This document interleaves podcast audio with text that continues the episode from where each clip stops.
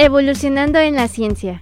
Un programa en el que damos a conocer las aportaciones tecnológicas y científicas realizadas por los investigadores y posgrados del TECNM en Celaya, así como ser un medio en donde se promueva la cultura científica, su funcionamiento y los mecanismos por los cuales se genera el conocimiento científico. Conducido por el doctor Jesús Villegas Saucillo. Sean ustedes bienvenidos a Evolucionando en la ciencia. Tras el micrófono, su servidor Jesús Villegas Saucillo les da un cordial y afectuoso saludo, dándoles la bienvenida al ciclo de divulgación de la ciencia del Tecnológico Nacional de México en Celaya, titulado Evolucionando en la Ciencia. A través de XHITC Radio Tecnológico de Celaya, el sonido educativo y cultural de la radio en el 89.9 de FM Internet y a través de Spotify. Para comunicarse con nosotros, recordándoles que tenemos el correo electrónico que es radiotecnológico.itcelaya.edu.mx y también a la página de Radio Tecnológico de Celaya en Facebook y el número de Evolucionando en la Ciencia que es el 461-150-0356 a través de WhatsApp. Para algún comentario, sugerencia o algún tema que desean que abordemos, pues estamos prácticamente a la orden. Y bueno, este auditorio, hoy en la segunda temporada de Evolucionando en la Ciencia, tocaremos el tema titulado Bioenergía y Sustentabilidad, las oportunidades de producción de energía para México. Y está con nosotros el invitado, el doctor Micael Gerardo Bravo Sánchez. Muchas gracias. Este doctor, bueno, Micael, por la confianza que ya nos tenemos, pero, pero muchas gracias y bienvenido a, y gracias por aceptar la invitación a este programa de Evolucionando en la Ciencia. Y bueno, como, como saben, auditorio, parte de, de la temática, ¿no? De evolucionando en la ciencia, pues vamos a primeramente abordar el tema relacionado con la biografía de nuestro invitado especial el día de hoy. Y él realizó la licenciatura en Ingeniería Química en el Tecnológico Nacional de México en Celaya. Posteriormente realizó la maestría en Ciencias y el doctorado en Ciencias Ingeniería Química, aquí también en esta casa de estudios, el Tecnológico Nacional de México en Celaya. Actualmente es profesor investigador del Departamento de Ingeniería Bioquímica, así también es coordinador del doctorado en Ciencias de la Ingeniería, División de Estudios de Posgrado de Investigación, el cual parte de su coordinación forma parte de, este departamento, el cual pertenece al Tecnológico Nacional de México, en este caso en Celaya. Dentro de sus distinciones actuales, es investigador nacional por, en, en este caso, por el Consejo Nacional de Ciencia y Tecnología y tiene el nivel 1.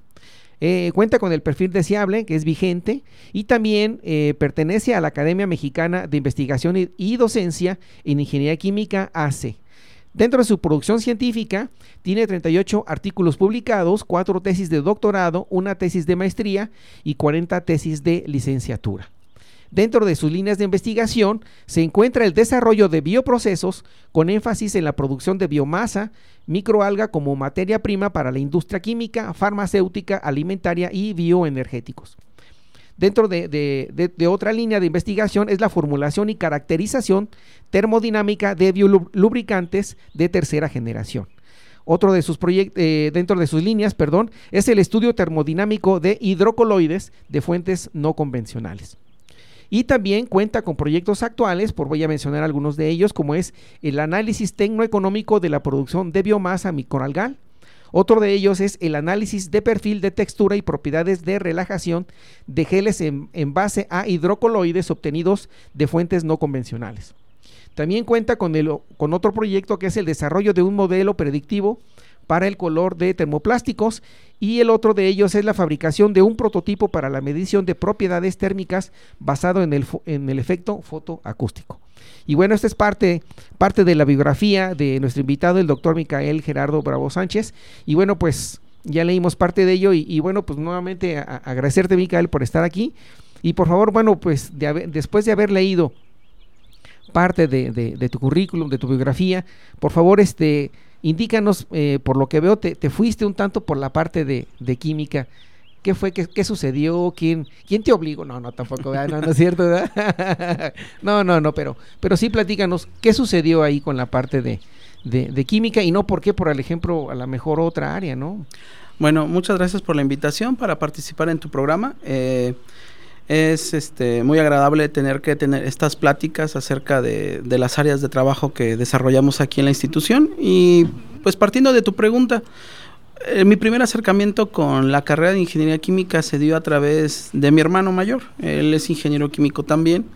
y obviamente al ver cómo se desenvolvía en el área, lo que él aprendía, me llamó la atención. Entonces, cuando estudié la preparatoria, lo estudié en un bachillerato técnico y me fui por el área de química, laboratorista químico, lo cual me empezó a generar esa mayor curiosidad de mi parte de poder estudiar algo relacionado con el área y cuando tuve la oportunidad de elegir una carrera a nivel profesional, pues siempre mi primera elección fue el tecnológico de Celaya y obviamente yo quería desarrollarme en la parte general de la química, por eso escogí la carrera de ingeniería química.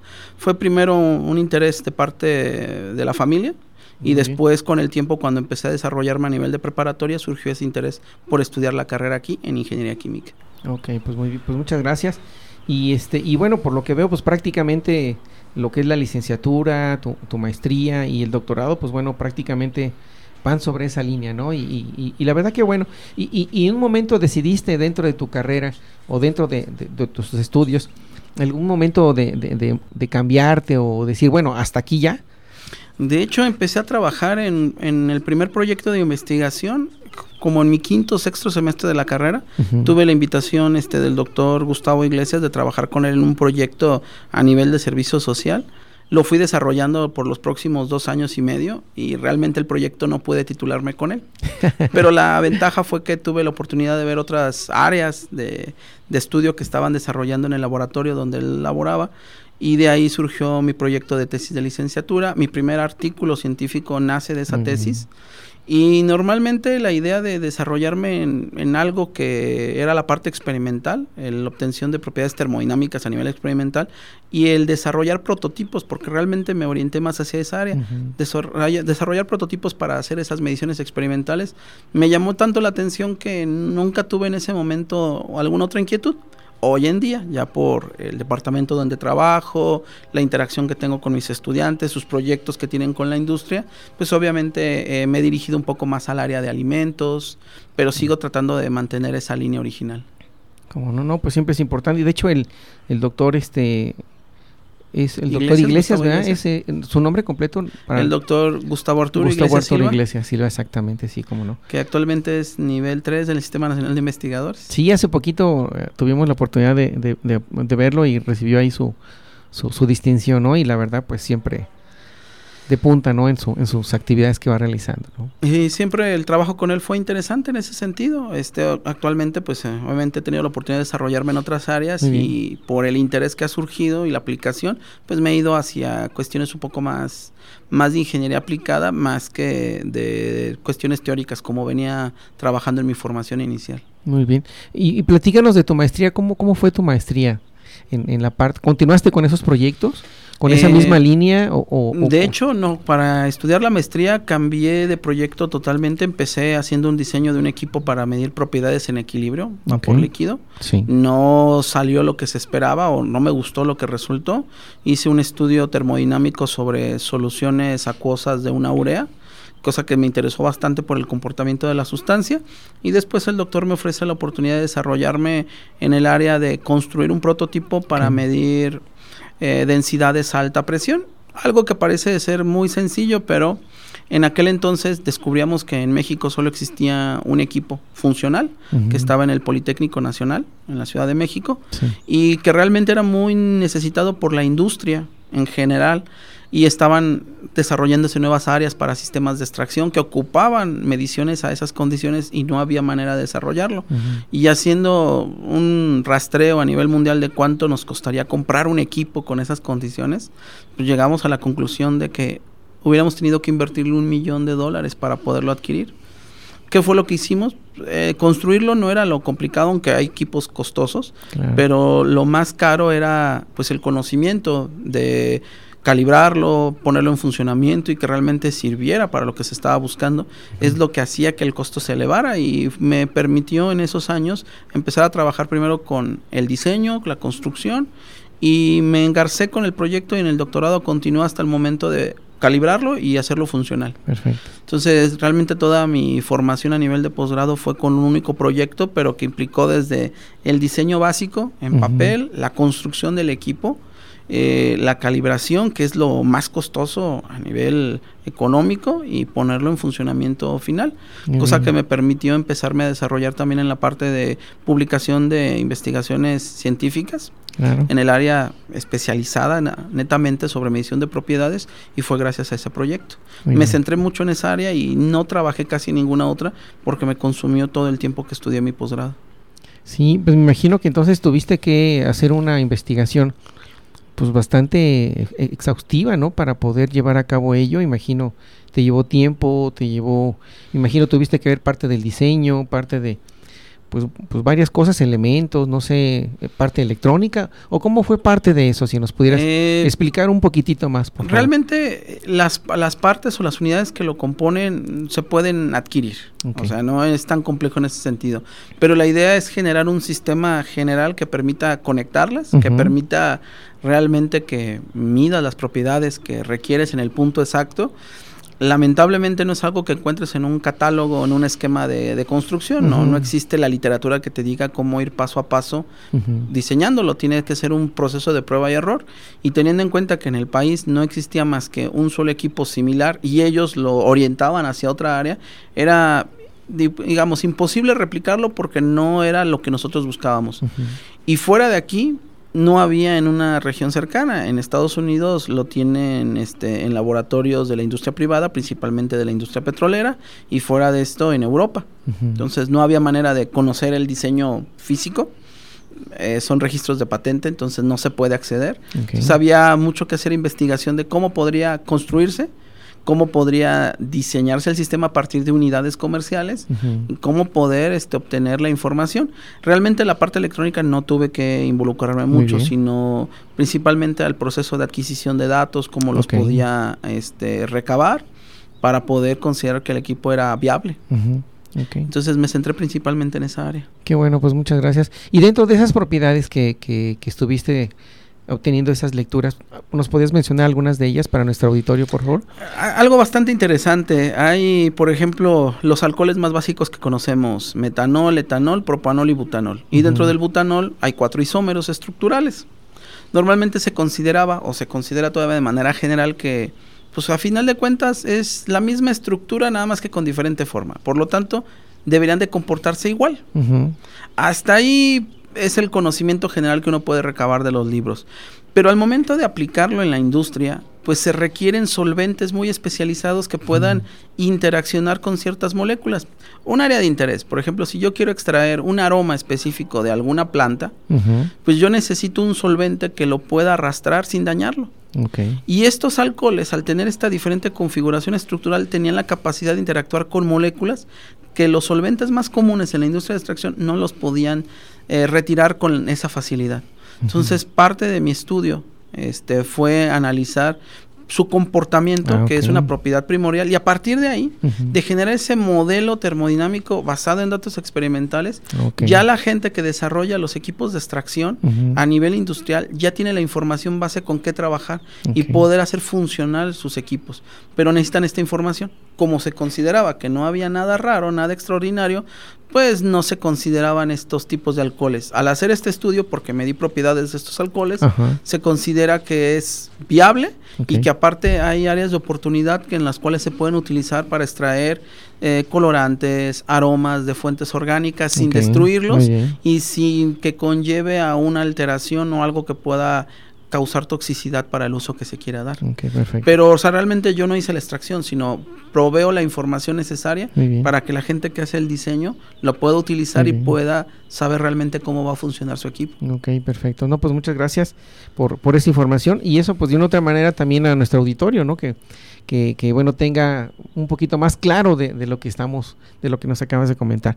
Y bueno, pasando a otra de, de, de las preguntas, eh, dentro de tus líneas de investigación, eh, por ejemplo, aquí estoy, bueno, perdón, este, disculpe, podemos tocar un poquito y abordar antes de pasar a lo siguiente. Eh, eres coordinador del doctorado en Ciencias de la Ingeniería. Eh, platícanos brevemente de, de, qué se, cuál es tu función como tal ahí, de, qué se trata, por favor. Oh, tengo una función administrativa que es literalmente hacer el seguimiento tanto de los solicitantes para ingresar al programa como el trabajo que se lleva dentro del programa de posgrado, manejo de estudiantes, interacción con los diferentes investigadores que trabajan. Eh, tener la información para los diferentes organismos que a veces nos solicitan que nos acreditemos cuidar la trayectoria y lo, el evento de egreso de los estudiantes, que reúnan los requisitos y que todo es en orden. También es el apoyar a los estudiantes cuando requieren algún apoyo económico de algún organismo federal, estatal o municipal y apoyarlos con el... Con, lograr el objetivo de este financiamiento, ya sea para proyectos, ya sea para poder hacer una estancia en el extranjero, mmm, X cosa. Entonces, en ese sentido, yo los apoyo administrativamente y mi labor es eh, coordinar de manera general tanto investigadores como alumnos. Ok, perfecto. No, pues siempre ya es bastante interesante y mucho trabajo también, imagino, ¿no? Pues actualmente tenemos este, una plantilla de 21 investigadores eh, del Tecnológico Nacional de México en Celaya, de casi todos los departamentos de licenciatura y de casi todas las maestrías que existen. Okay. Eh, y eso también implica que trabajemos ahorita con 38 estudiantes vigentes a nivel de doctorado. Ya hemos tenido un egreso de aproximadamente 20 estudiantes que ya han eh, egresado del programa y de los cuales al menos 6 de ellos han entrado al Sistema Nacional de Investigadores. Qué bueno, muy bien. No, pues excelente, ¿no? Yo creo que bueno, hay buen trabajo y, esperemos que pues tener más resultados, ¿no? De, sobre todo pues es algo que de otra manera pues requiere de bastante coordinación, organización y, tiempo, ¿no? De otra manera, pero qué bueno me da. Muchas gracias y pues felicidades que sigan creciendo esta parte de este de este doctorado en ciencias de la ingeniería, que de hecho debo mencionar, yo soy egresado precisamente de este, de, este programa, de la segunda generación, entonces, este, pues bueno, pues tengo que decirlo, ¿no? tengo que decirlo que yo soy parte de. Y, la verdad, pues muchas gracias, ¿no? Igual el, apoyo económico, muchas gracias por todo lo que en su momento se dio y pues bueno, ahí están los resultados, seguimos trabajando y colaborando, ¿no? Bueno, pues continuando con parte de, de, la trayectoria de, de aquí de, Micael, bueno, sí, disculpen por, por la confianza que de otra manera pues nos tenemos, este, coméntanos por favor en relación a, a las líneas de investigación. Eh, hay, son tres de ellas las que nos compartiste. Una de, la primera habla del desarrollo de bioprocesos con énfasis en la producción de biomasa, microalga como materia prima para la industria química, farmacéutica, alimentaria y bioenergéticos. Pero para ubicar a nuestro auditorio, por favor, nos podías comentar a qué se refiere con un bioproceso eh, eh, y luego posteriormente, si nos permites, con la parte de una biomasa, entiendo que bio viene de la parte de vida, ¿no? Pero ahí cómo hace la combinación para, bueno, para llevar a cabo tu proyecto, si fueras tan amable de podernos ubicar en, con, esas palabras, por favor, bueno, proceso. Este, primero voy a centrar la parte del interés del proyecto. Estamos en una tendencia de hacer un cambio en el paradigma de cómo obtenemos los energéticos que nos sirven para nuestra vida cotidiana. Y obviamente eh, la parte de la ciencia y de la ingeniería ha orientado su mirada hacia regresar a métodos un poco más sustentables, que es a partir de fuentes orgánicas, eh, árboles, pasto, este, desechos que de la industria agro, bueno, de la agroindustria. Aquí el detalle es que cada vez que se ha cambiado esa visión, se ha tenido que analizar qué tan problemático sería competir, por ejemplo, con los alimentos. Podemos obtener bioenergéticos, que no es otra cosa que alguna fuente de energía a partir, por ejemplo, de los aceites vegetales, pero competiría directamente con el alimento de la población en general y eso pues no es éticamente correcto. Entonces se ha tenido que evolucionar con qué se podría trabajar. Ah, bueno, el desecho de las cosechas es algo que realmente no se ocupa de manera directa y pudiera darle un valor agregado a ese desecho y convertirlo pues en una materia prima para otra industria. El detalle es cómo lo voy a convertir en lo que yo quiero. en teoría podemos convertir pasto en gasolina o en gasolina sintética, que es el concepto que se le da. Y el desarrollar el proceso para hacer esa conversión es un bioproceso.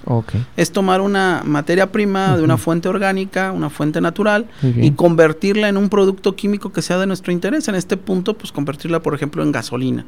Y poderlo utilizar en nuestros automóviles de manera convencional. Correcto.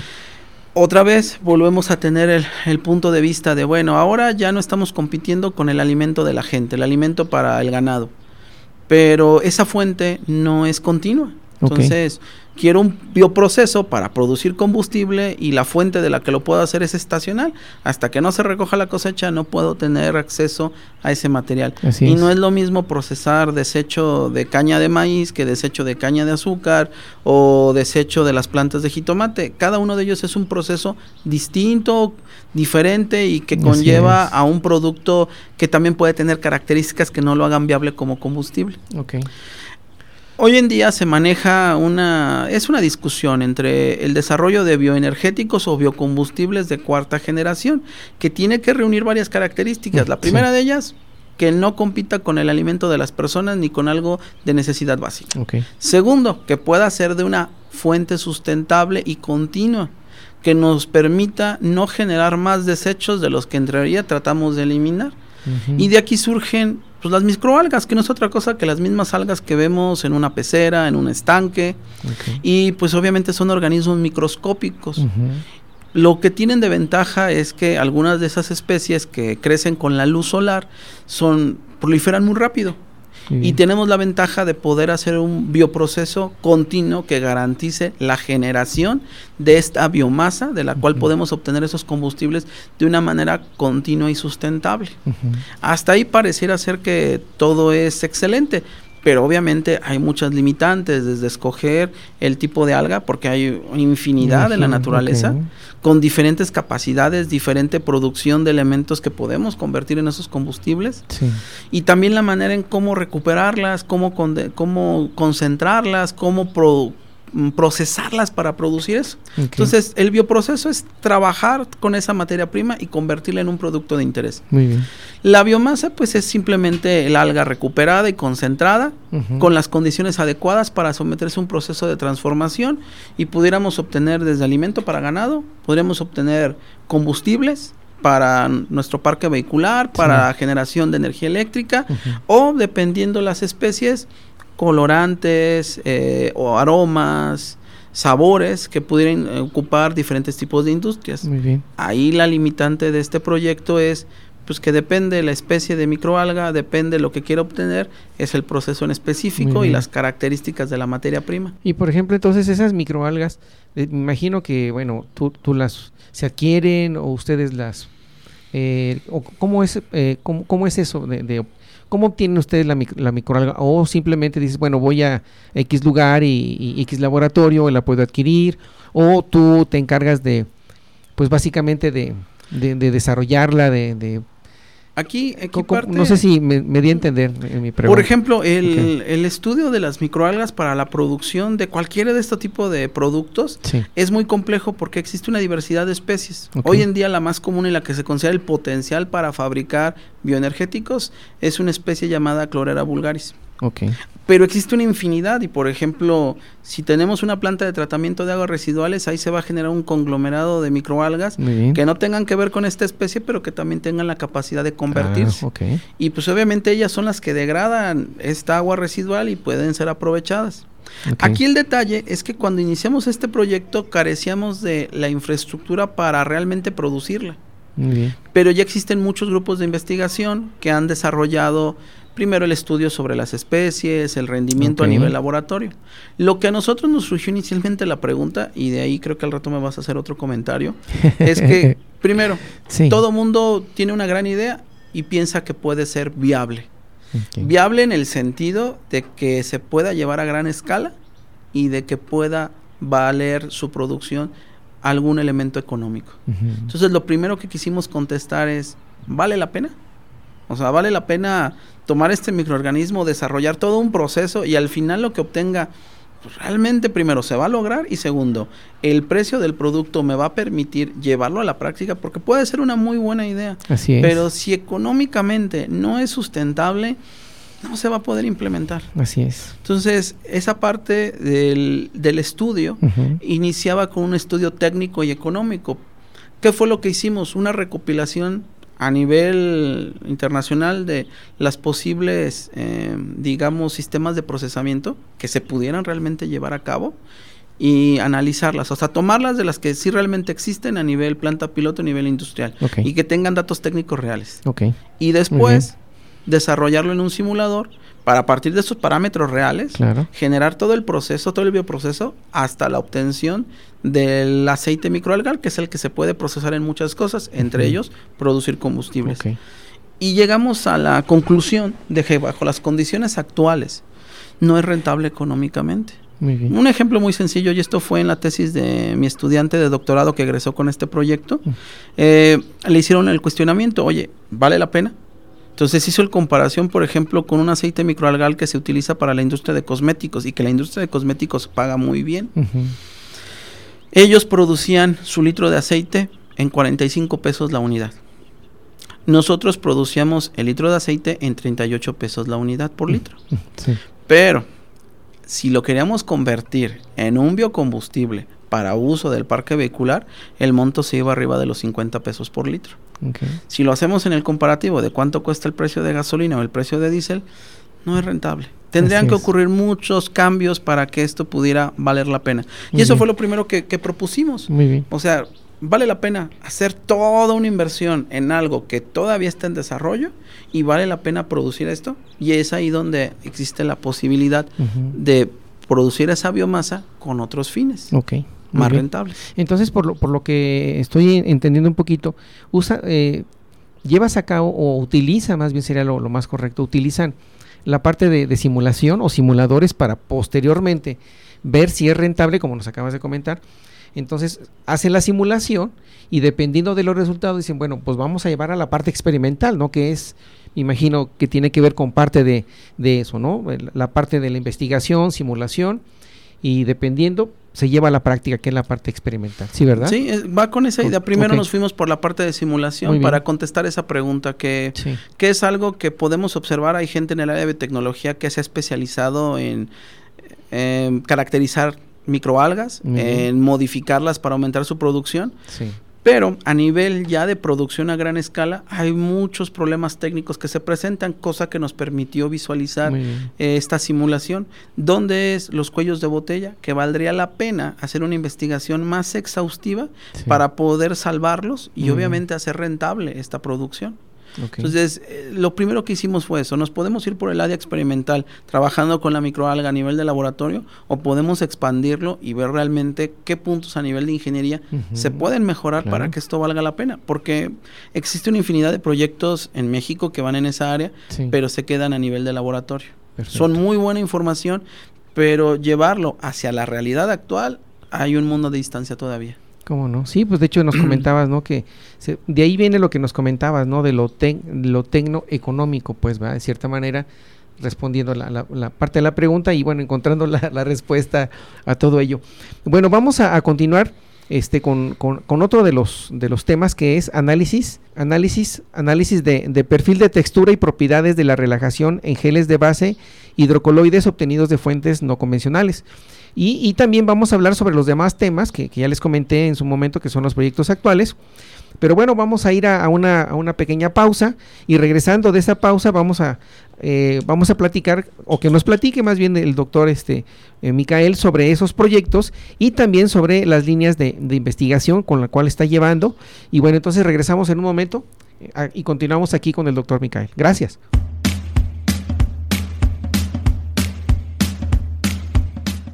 En un momento regresamos a Evolucionando en la Ciencia.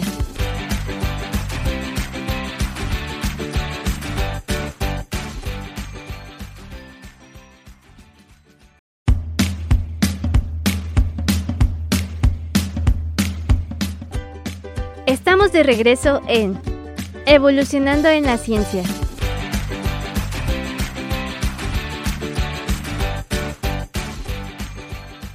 Bueno, pues regresamos a Evolucionando la Ciencia, recordándoles que estamos tocando el tema de bioenergía y sustentabilidad, las oportunidades de producción de energía para México con el doctor Micael Gerardo Bravo Sánchez. Y, re- y- bueno, retomando el tema, ¿no? Estamos hablando sobre parte de sus proyectos actuales, pero también en relación a sus líneas de investigación. Entonces, ya ahorita nos comentó en, en relación al desarrollo de bioprocesos, eh, con énfasis en la producción de biomasa de una parte de una microalga.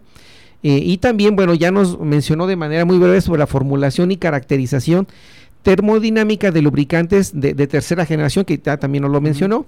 Y el, otro de la otra línea es el estudio termodinámico de hidrocoloides de fuentes no convencionales. Ahí sí nos podías platicar un poquito más, por favor, Micael. Bueno, el ejemplo más sencillo es la chía, que se puso muy de moda como un alimento de hecho, incluso se maneja en, en México con raíces ancestrales. Era un cultivo muy utilizado por los pueblos mesoamericanos. Desapareció eh, cuando llegó la conquista española por darle mayor énfasis al trigo. y como resulta que había una idiosincrasia involucrada con el cultivo de, esta semilla, pues obviamente se fue dejando de lado. una de las cuestiones es que era un cultivo muy ad hoc a las condiciones del país, de Mesoamérica y que obviamente no se perdió del todo, pero simplemente no se, eh, digamos, no se mantuvo a gran escala. En los últimos 10 años pues surge un interés por mantener un estilo de vida saludable, por tratar de adquirir mejores nutrientes a partir de alimentos con mejores cualidades y la chía surge como este elemento. Inicialmente, cuando desarrollé mi primer proyecto de investigación, ya como profesor del Departamento de Ingeniería Bioquímica, lo hice trabajando sobre el análisis de los elementos que contenía la chía.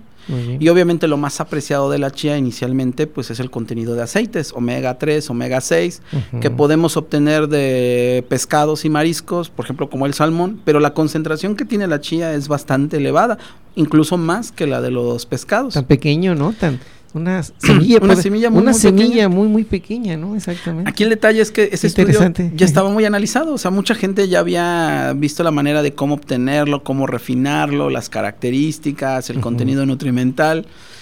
Y a mí lo que me surgió el interés fue exactamente lo que pasa cuando la chía se hidrata con agua. Libera el endoespermo, que es un hidrocoloide, es un carbohidrato, que se hidrata con agua y forma estructuras muy compactas como si fuera gelatina. El detalle está en que mucha gente consumía chía en agua, chía cruda, considerando que iba a adquirir los nutrientes, pero esta película que se formaba pues impide que absorbas cualquier nutriente de la semilla. Y en cambio funciona como un buen elemento para mejorar el movimiento intestinal. Sí, Por eso es que se utiliza para eso. Exactamente. Entonces la pregunta es, ¿cómo puedo aprovechar lo que hay adentro? Pues tengo que desactivar ese hidrocoloide. Tengo que hacer un proceso para poderlo quitar y realmente la harina, que es muy buena, un alto contenido de proteínas y aparte el aceite, pues me va a servir para mi nutrición, pero originalmente no lo utilizamos. Y ahí donde fue surgió el interés. y entonces Obviamente vimos en literatura que se utilizan, hay algunos estudios en el área de alimentos que utilizan este hidrocoloide o también llamado mucílago, que es esa especie como de baba que ven alrededor de la semilla cuando se hidrata. Se utilizaba para sustituir harinas en la industria de la mm. panificación. Y cuando quisimos ver cómo lo hacían, resulta que era un proceso de prueba y error. Agarraban y decían, a mí me gusta que el pan sea crujiente, que el pan sea blando, lo voy a sustituir hasta tal punto para que no cambie el sabor y me va a dar exactamente la misma textura que a mí me gusta. Bueno, pero ¿cómo se comporta? ¿Qué es lo que hace? ¿Qué me puede dar? ¿Puedo utilizarlo para otras áreas de alimentos? ¿Va a valer la pena? Sí. Y en lo que hicimos, ahorita un estudiante de doctorado está trabajando con ese proyecto que está vigente. Eh, no encontramos información. Entonces, no nos fuimos por el lado de formular alimentos, nos fuimos por el lado de entender cómo funciona y obviamente en parte esta información ya proveer cómo podría funcionar a la industria de alimentos, Así es. cómo les pudiera servir y tiene muchas ventajas. Este mucílago no aumenta el índice calórico de los alimentos, no cambia el sabor, entonces, tiene muchas ventajas que incluso pueden utilizarse, por ejemplo, también para la industria farmacéutica como un excipiente de liberación retardada. O sea, tiene muchos elementos a favor. El problema es que aunque ya se usa y ya se conoce, no se sabe cómo funciona. Muy bien. Y esa es la idea general, desarrollar el conocimiento para saber cómo funciona y obviamente después visualizar dónde se puede aplicar. Ok, bueno, pues bastante interesante, ¿no? Porque de hecho ahorita inmediatamente recordando esa pequeña semillita, yo le he visto en algunos lugares te venden agua de limón. Con chía. Con chía. Y funciona muy bien para tener una digestión excelente. ¿no? Sí, sí, sí. Pero ese es el dilema. La gente lo tomaba también para aprovechar los aceites esenciales y obviamente no los podías tocar. Y así existe una infinidad de productos naturales que generan algo similar a este mucílago. No son iguales, pero son similares en su comportamiento. y tienen una posibilidad de uso enorme. Es que incluso muchos de ellos se consideran desechos. En la industria de los alimentos. No se ocupa porque no permite la, el absorber estos nutrientes. Lo tiene el café, por ejemplo. Este, también hay estudios sobre el mucílago del café y obviamente también se trata de ver cómo funciona. Entonces lo que nosotros hacemos en este proyecto es identificar cómo genera estas estructuras haciendo análisis técnicos y proyectar para qué pudiera servir. Perfecto. No, pues muchas gracias por, por ese, eh, pues tu amplio conocimiento y, y, pues danos a conocer que efectivamente el- la chía es parte de este, de este estudio termodinámico de hidrocoloides de fuentes, pues bueno, no convencionales, ¿no? Muchas gracias. Y, y bueno, continuamos nuevamente, eh, recordando que estábamos hablando sobre las líneas de investigación. Bueno, ahora vamos a tocar el tema sobre los proyectos que está desarrollando, eh, eh, en este caso Micael. Los voy a mencionar rápidamente, pero le voy a pedir de favor que nos hable, eh, que pues bueno, de hecho el, que tiene un poquito más de, de importancia, vamos a indicarlo así si me lo permites. Uno de ellos es el análisis tecnoeconómico de la producción de biomasa microalgal, que ya nos mencionó algo sobre él. Análisis de perfil de textura y propiedades de relajación de geles en base de hidrocoloides obtenidos de fuentes no convencionales, en el caso de la, de la chía. Desarrollo de un modelo predictivo para el, para el color en termoplásticos. La fabricación de un prototipo para la medición de propiedades termodinámicas, perdón, propiedades térmicas basado en el efecto fotoacústico. Pero menciónanos sobre y platícanos sobre el análisis tecnoeconómico en la producción de biomasa microalgal, que ya nos platicaste, pero bueno, si quieres mencionarlo un poquito más a profundidad con todo Por gusto. ejemplo, dentro de los términos que se maneja ahí, que es sustentabilidad y que tengan los términos de degradable, bueno, biodegradable y demás, implica que durante todo su procesamiento los elementos que se incluyan reúnan las mismas características.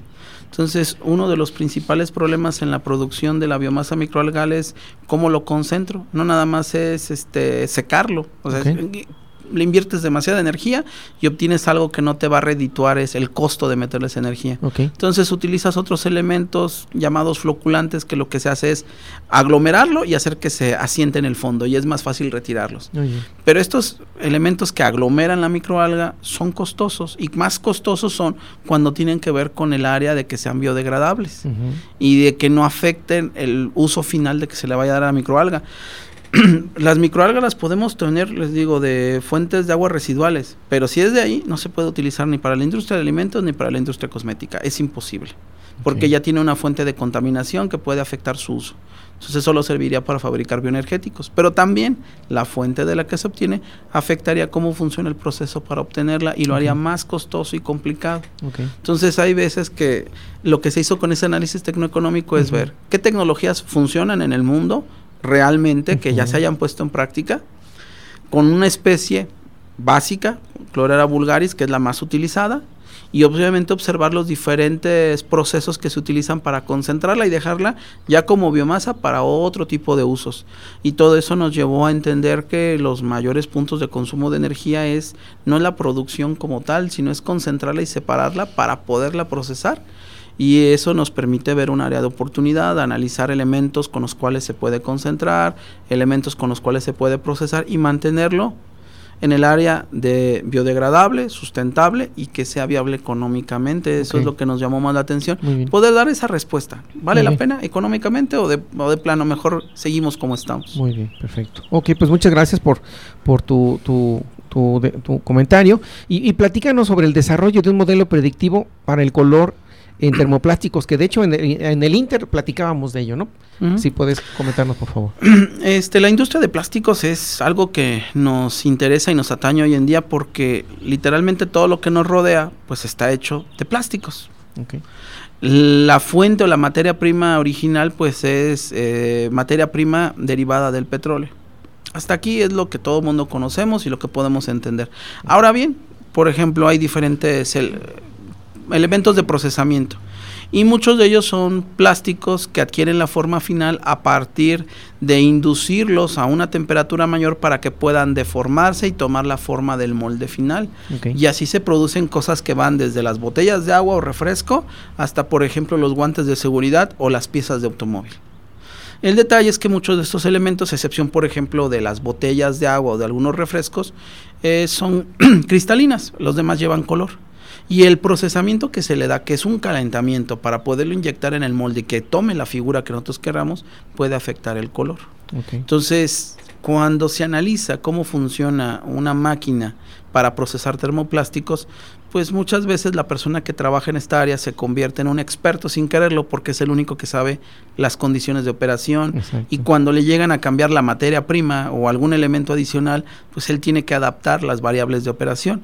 Y la idea general es que no importa la persona que lo maneje, debería de poder obtener el mismo producto con las mismas condiciones, Claro. cosa que impacta mucho a la industria. Luego nos topamos, por ejemplo, con bandejas de plástico en el supermercado que queremos comprar y vemos una y parece que está decolorada y vemos otra y parece que el color está muy fuerte y otra tiene cosas este, blancas en su interior. Bueno, es una cuestión de que termina del proceso en el cual se le da el molde final a ese producto es. y afecta el color. Entonces, parte de este estudio que también nos ha ocasionado problemas al momento de llevarlo a cabo una publicación científica Sí. es que no hay muchos estudios en el área porque se considera que es algo que funciona de manera práctica y que no tiene caso estudiarlo, pero si se analiza en términos económicos qué tanto afecta eso a las empresas es considerable. Porque pareciera ser que es un producto de mala calidad pero lo único que tiene es que el color no adquirió el terminado final. Así y la idea general de esto era analizar cómo las inyectoras de plástico podían afectar el color final del producto y tratar de generar algo que le permitiera a los operarios o usuarios identificar esto y corregirlo antes de que el producto ya esté en el mercado y sea deficiente en cuestión a la calidad que se le ofrece al consumidor. Perfecto. ok, no, pues muchas gracias. Entonces, pues ahí las personas que de otra manera van a trabajar en esa área, pues de otra manera pues se hacen expertos, ¿no? Como comentas, entonces pues bastante interesante. Y luego eh, el otro la- el otro proyecto es fabricación de un prototipo para la medición de propiedades térmicas basada en el en el efecto fotoacústico. Ahí sí nos podías aplicar a qué se refiere con la con el efecto fotoacústico. Imagino que tiene que ver con la parte del sonido, la parte la parte de la luz o, o bueno, por favor. Este es un proyecto que trabajo en colaboración de, con el doctor Francisco García del Departamento de Mecatrónica y de él surgió el interés de hacer la medición de propiedades termofísicas Sí. utilizando el efecto fotoacústico. A fin de cuentas no es otra cosa que generar un cambio de temperatura en algún material, Sí. puede ser un gas, puede ser un líquido, puede ser un sólido, y este cambio de temperatura pues hace lo que pasa en cualquier material. Al aumentar, el material se dilata y cuando pierde temperatura se compacta. Así En es. ese proceso de dilatación, compactación, pues obviamente mueve lo que hay alrededor. Y el movimiento de lo que hay alrededor es el movimiento, por ejemplo, del aire o del gas en el que esté confinado. Y esto genera una onda acústica. Que correctamente calibrados los micrófonos que la pueden detectar, se puede generar un modelo de predicción de la propiedad termofísica de este material Muy bien. y se hace a través de elementos que son sencillos de montar, fáciles de diseñar y obviamente la idea es generar tecnología de bajo costo que nos pueda dar información que se obtiene a través de otros métodos, otros equipos de mucho más costo o más difíciles de manipular. Obviamente, como es el diseño de algo em, práctico, pues implica muchas áreas de oportunidad. Hay elementos que hay que corregir, los elementos para medir, eh, construir el prototipo y eso lo hace bastante complicado y muy tardado. Pero la idea es generar un prototipo funcional que permita medir esas propiedades de una manera sencilla. Muy bien. ¿Y ahí está trabajando algún estudiante de licenciatura, de maestría, doctorado? De hecho, ¿O- o actualmente es un proyecto también de doctorado que el estudiante es David Gasca, de hecho es profesor del instituto Ok, y él ¿cómo está no? terminando de desarrollar. De Muy hecho, bien. su mayor área de desarrollo fue en diseñar el modelo predictivo, el modelo matemático que pudiera describir el funcionamiento del equipo. Porque no nada más es construirlo y a ver qué pasa, sino es también ir de la mano con la teoría e irlo comparando con la parte práctica. Muy bien. Obviamente es un área de trabajo que no termina en dos, tres o cuatro años que es lo del doctorado, es un proyecto para toda la vida porque hay muchas cosas que se pueden mejorar. Sí, por lo, por lo que comentas, es un proyecto bastante extenso donde pueden, por ejemplo, hablando que la parte mecánica, ¿no? En este caso, la parte que tú abordas, que es la parte de, de bio- bioquímica, pero también podríamos incursionar, por ejemplo, a otras áreas. Habría otras áreas que eh, participaran como un proyecto multidisciplinario, podemos mencionarlo. De hecho, el proyecto se sustenta en lo siguiente. eh, mi colega, el doctor Francisco, pues es físico. Ok. Entonces él aporta toda la cuestión del modelo teórico sobre el bien. efecto fotoacústico. Sí. Eh, aquí la ge- cuestión general es que la formación del estudiante David es mecánico, Muy bien. una maestría en mecánica.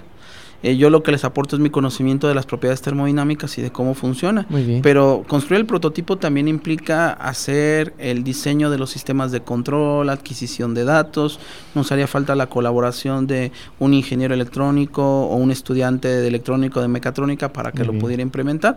La realidad es que llevarlo ya a la parte funcional y tal vez en un futuro a una parte comercial implicaría pues obviamente que más personas se involucren con el proyecto y mejoren partes muy específicas. Entonces podemos entonces mencionar que parte de todos tus proyectos actuales y, y lo que nos mencionas de tus líneas de investigación, en realidad todos son proyectos multidisciplinarios, ¿no? Sí, ¿Verdad? En general, este, casi todos ellos, Sí. este, los trabajo con diferentes colegas de la institución. Sí. Este, por ejemplo, en la parte de los hidrocoloides colaboro con la doctora Sofía Vega y con el Muy doctor bien. Fernando Tristán del Departamento de Ingeniería Química.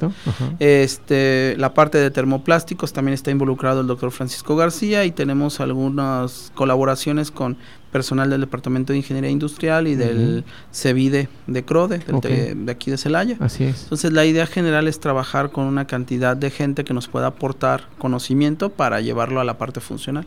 Sí, porque ahorita en la actualidad ya el decir puramente un proyecto enfocado a, a cierta línea de investigación o a cierta área específica y es muy muy muy pues ya no es muy común, ¿no? Más bien todo es in- inter- in- inter- interrelación con otras eh, áreas, ¿verdad? Mm, Lo que pasa es que todavía podemos desarrollar cuestiones este, básicas o de ciencia en general, pero creo que el, el cometido del Tecnológico Nacional de México es desarrollar ingeniería aplicada.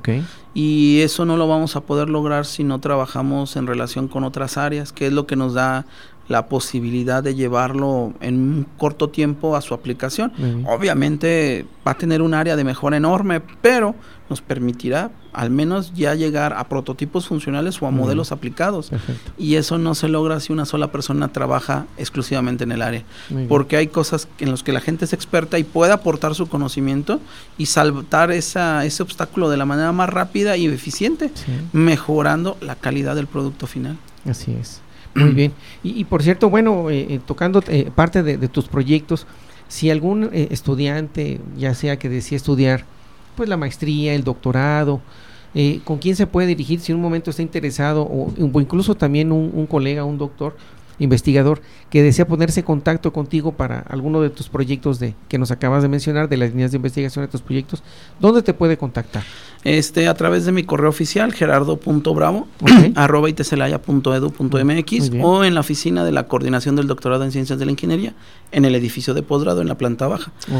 Ahí me pueden localizar, podemos agendar una reunión y platicar si tienen algún interés de trabajar en un proyecto si fueran estudiantes o de generar una colaboración si es que ellos tienen algún interés en alguno de los temas. Perfecto. Sí, pues muchas gracias porque siempre es importante no mantener esa ese contacto, esa, ese medio de comunicación en el cual alguien de una u otra manera escuche el programa o, o recordándoles ¿no? que también nos pueden escuchar a, través de Radio Tecnológico de Celaya, a través de Spotify y ahí pueden pues bueno este seguirnos también parte de esta de estos este programas que, que estamos realizando aquí en, en Evolucionando la Ciencia. Y bueno, pues prácticamente ya, ya estamos casi finalizando parte de- del programa, pero comentarte, ¿deseas agregar algo eh, respecto a, a- a tus líneas de investigación, respecto a la coordinación o algo que nos deseas comentar? Pues en general lo que me gustaría agregar es eh, la, la idea o la tendencia general para nuestro país, para nuestra labor como docentes en este instituto, es el desarrollar eh, nuevo conocimiento, conocimiento aplicado. Y hoy en día en el doctorado en ciencias de la ingeniería creo que tenemos esa capacidad. Creo Mm. que una gran cantidad de nuestros proyectos cumplen con esos requisitos de trabajar con la colaboración de colegas de diferentes áreas de conocimiento y poder aterrizarlo en proyectos bastante interesantes. Yo soy partícipe de esa idea de no es necesario ser experto en todo, Muy pero bien. sí podemos conocer de muchas cosas y con lo que nosotros aportemos lograr grandes avances que nos pueden beneficiar a todos. Claro que sí, y no, pues este, de una u otra manera, bueno, yo lo puedo, bueno, no certificar, pero sí puedo decir que efectivamente, ¿no? El, la parte del doctorado en ciencias de ingeniería, pues bueno, yo soy egresado y de otra manera, pues, pues ahí están los resultados, ¿no? Entonces, este, todo ha salido perfectamente muy bien, ¿no? Y la verdad, pues agradecer por todo ese apoyo, Micael. Y bueno, pasamos a, a- ahora a otra temática y gracias por, tus comentarios. Pasamos ahora a la temática de las preguntas rápidas, ¿no? Aquí viene algo interesante, vamos a, conocer un poquito más aquí al doctor Micael y preguntarte, bueno, ¿qué te gusta más, la playa o el bosque? El bosque, por lo frío. Ok, perfecto, gracias. ¿Dulce o salado? Salado. Ok. ¿En relación al café o té? Café. Ok. ¿Día o noche? Noche. Ok. ¿Y por qué el día no? ¿Por, el exceso de luz, el calor, el sol. No soy muy amigo de la intemperie, entonces digamos que la noche me da más abrigo. Perfecto. En relación este, a la siguiente pregunta, ¿frío o calor? Frío, 100%. Ok. Ahorita el calor está bastante intenso. Pero es como siempre digo, en el calor, ¿qué haces? No te puedes desvestir. En cambio, en el frío, te pones una chamarra, una bufanda, un gorrito y ya estás muy a gusto. Puedes quitarte, se puede quitar uno la piel, ¿no? Pero no. no somos superiores todavía, ¿verdad? no, pues de una u otra manera, pues sí, muchas gracias por este, por tus comentarios, que de otra manera, pues esta, esta temática también nos permite conocer pues un poquito más a, nuestro invitado, que en este caso es el doctor Micael Gerardo Bravo Sánchez, que de otra manera, como, como hemos mencionado, él es coordinador, él, es profesor e investigador del Departamento de Ingeniería Bioquímica y aparte coordinador del doctorado en Ciencias de la Ingeniería, que forma parte de la División de Estudios de Posgrado e Investigación, que forman parte del Tecnológico Nacional de México en Celaya. Y pues bueno, prácticamente ya estamos llegando un tanto a la, recta final de este programa y recordarles ¿no? que cualquier este comentario, duda que tengan sobre eh, el tema que hemos tocado hoy con el doctor Micael Gerardo Bravo Sánchez, que es bioenergía y sustentabilidad, las oportunidades de producción de energía para México. Entonces, pues nuevamente agradecerte por la oportunidad de estar aquí con nosotros, compartirnos parte de tu de tu aportación a la, ciencia, de divulgación de la ciencia, que de hecho el programa Evolucionando la Ciencia, pues ese, ese es el objetivo de ello, ¿no? Y bueno, para terminar, pues nuevamente agradecer la, haber aceptado la invitación al doctor Micael Gerardo Bravo Sánchez y a todas las personas que hicieron posible la realización de este programa, a las autoridades del Tecnológico Nacional de México, en Celaya, a Valeria Eugenia Guerrero Tapia, Diana Belén Rivera, Roxana Fuentes Galván, Fernando Sánchez López, Manuel Vadillo, Luis Enrique Arteaga Mate y Alexis Quintana. Y nuevamente recordarles que los invito a todos los redescuchas a que nos sigan en la próxima emisión a través del 89.9 de FM por internet en celaya.tecnm.mx o en Spotify Radio Tecnológico de Celaya, el sonido educativo y cultural de la radio. También nos puede enviar sus comentarios vía WhatsApp al 461-150-0356. Y bueno, se despide de ustedes Jesús Villegas Auxillo y esto fue Evolucionando la Ciencia y hasta el próximo episodio. Muchas gracias y reciban un cordial saludo. Hasta luego.